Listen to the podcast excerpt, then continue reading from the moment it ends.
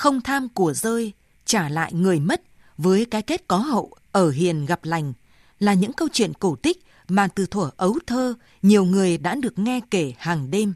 Và những câu chuyện như vậy đã xuất hiện liên tục thời gian qua ở nhiều nơi, nhiều lứa tuổi, gây xúc động lòng người. Chuyện chị bán vé số dạo Lê Thị Hậu ở Biên Hòa, Đồng Nai, hàng ngày rong ruổi trên các con đường ngõ xóm, đã sẵn sàng trả lại người đánh rơi số tiền và vàng rất lớn so với thu nhập của chị. Chuyện nữ sinh Đại học Sư phạm 2 Hà Nội, Nguyễn Khánh Vân Hạ, nhặt được 100 triệu đồng đã tìm trả lại chủ nhân.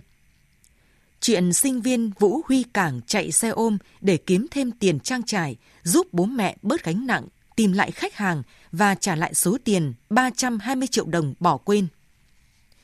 Không chỉ người bán vé số dạo hay những sinh viên nghèo, mà trước đó em Võ Hồng Hiếu, 11 tuổi, ở xã Thịnh Lộc, huyện Lộc Hà, Hà Tĩnh, trên đường đi học về nhặt được chiếc túi sách, bên trong có 24,5 triệu đồng, đã nhờ người thân trả lại dù gia cảnh của em rất khó khăn.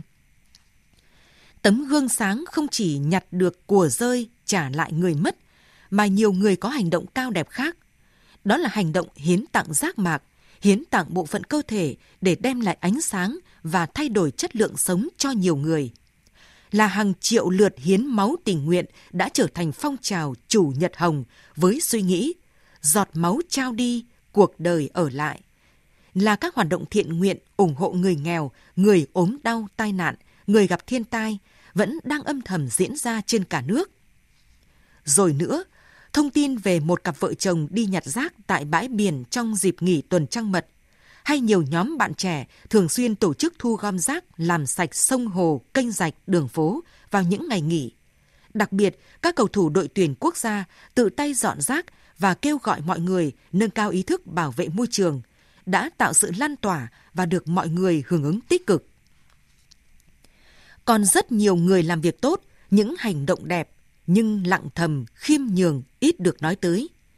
Nhiều cơ quan báo chí đã mở chuyên mục về người tốt, việc tốt, về những chuyện tử tế và được chia sẻ trên mạng xã hội để biểu dương, nhân rộng, đã đem lại tác dụng tích cực trong cuộc sống.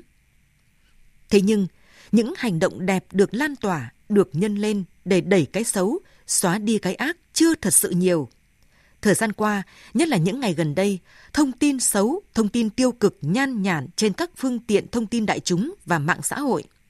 Những câu chuyện về tiền, tình, tù tội, cướp, giết, hiếp, đâm chém, giang hồ, những hành vi thể hiện sự xuống cấp đạo đức được mạng xã hội và không ít cơ quan báo chí khai thác sâu, đẩy lên thành vấn đề nóng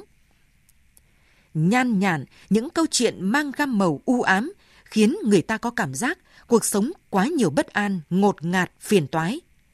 Nhiều hành động quá khích được tung hô, nhiều lời lẽ hình ảnh xấu được chia sẻ, dẫn đến tâm lý cảnh giác quá thái, thật giả lẫn lộn.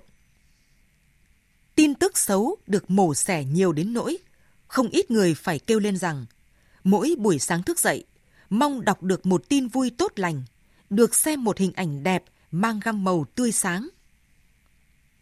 Mong muốn chính đáng ấy có trở thành hiện thực hay không, hoàn toàn có thể làm được. Bởi đến nay ở nước ta đã có hàng chục triệu tài khoản mạng xã hội, hàng trăm cơ quan báo chí đủ các loại hình khác nhau. Bên cạnh việc quản lý báo chí hoạt động theo đúng tôn chỉ mục đích,